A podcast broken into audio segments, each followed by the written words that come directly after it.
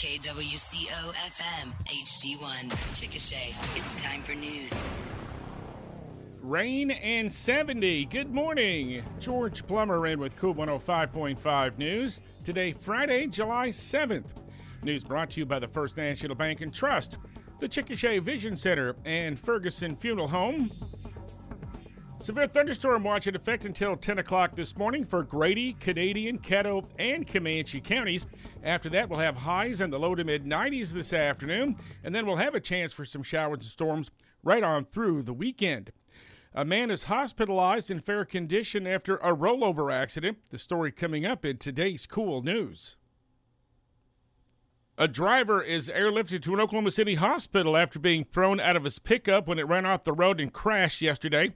35 year old Robert Wilkinson of Rush Springs suffered leg injuries and he was last in fair condition. The accident happened about 12:30 yesterday afternoon just southeast of Chickasha near South Mockingbird Road and Quail Lane. The trooper dispatch said that Wilkinson failed to go around a curve, ran off the road and rolled and that ejected him from the truck. The trooper said Wilkinson was not wearing his seatbelt.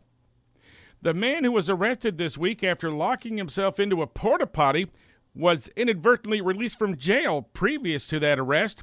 We reported yesterday that Sean Lang of Duncan was taken into custody after a call came in about a suspicious person being on some property in, in Rush Springs. Lang had locked himself into the porta potty, and officers sprayed pepper spray through the vents to get him out. He then fought with deputies and officers before they were able to take him into custody. He kicked one twice.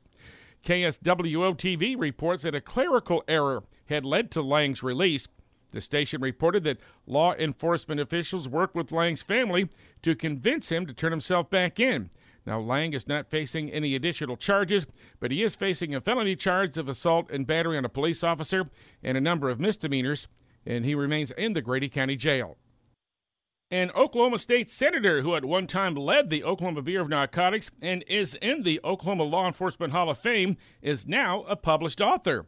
Republican Darrell Weaver of Moore is in his second term serving District 24. The Comanche native is a Christian author who recently released his second book, The Ashley Weaver Story, a John the Baptist moment. It was written about his teenage daughter who died of brain cancer when she was just 15 years old. The book was released just ahead of what would have been Ashley's 35th birthday. Weaver said it was difficult to deal with his daughter's death and wanted to share the experiences that he and his wife Kim went through to help others who are dealing with the deaths of loved ones. Ashley's book's about uh, hurting, uh, it's about uh, hope, but it's about healing. And I talk about how I healed and how other people can heal because tragedy and setbacks and deaths can hurt people to where and then scar people to a point where they don't want to go on in life. They do, they're there, they're emotionally not there.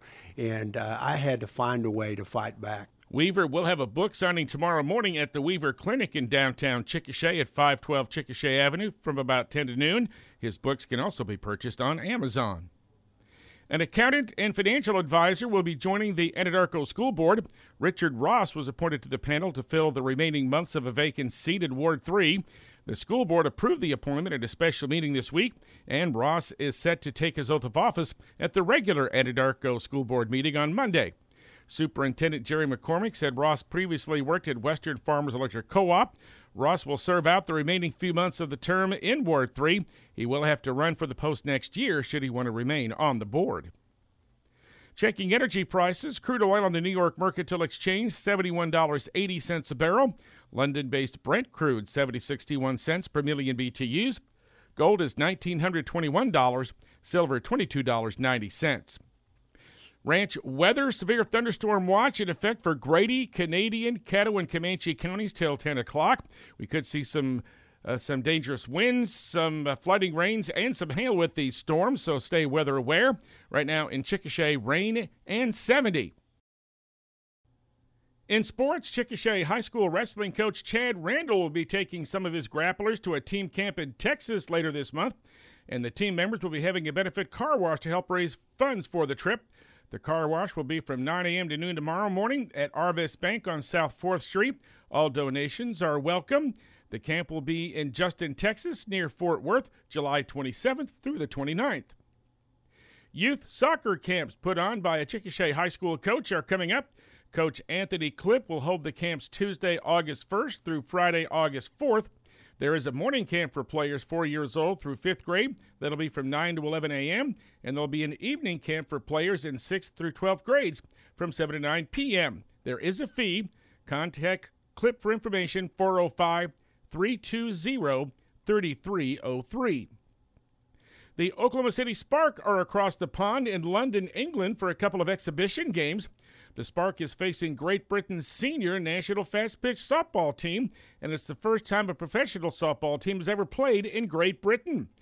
The Spark won the first game yesterday 6 to 1 with game 2 today. Now the games are part of Great Britain's preparation for the WBSC Softball World Cup, which will be played in Dublin, Ireland next week. The rally caps for the Oklahoma City Dodgers came up short last night. The Dodgers were down 7 0 to Albuquerque after just two and a half innings but the Dodgers scored seven unanswered runs over the next four innings and tied the game at seven in the bottom of the seventh inning. But the Isotopes scored twice in the ninth to score a 9 to 7 victory. The series continues at Oklahoma City's Bricktown Ballpark through Sunday. Our KOOL news, weather, and sports brought to you by Ferguson Funeral Home, the Chickasha Vision Center, and the First National Bank and Trust.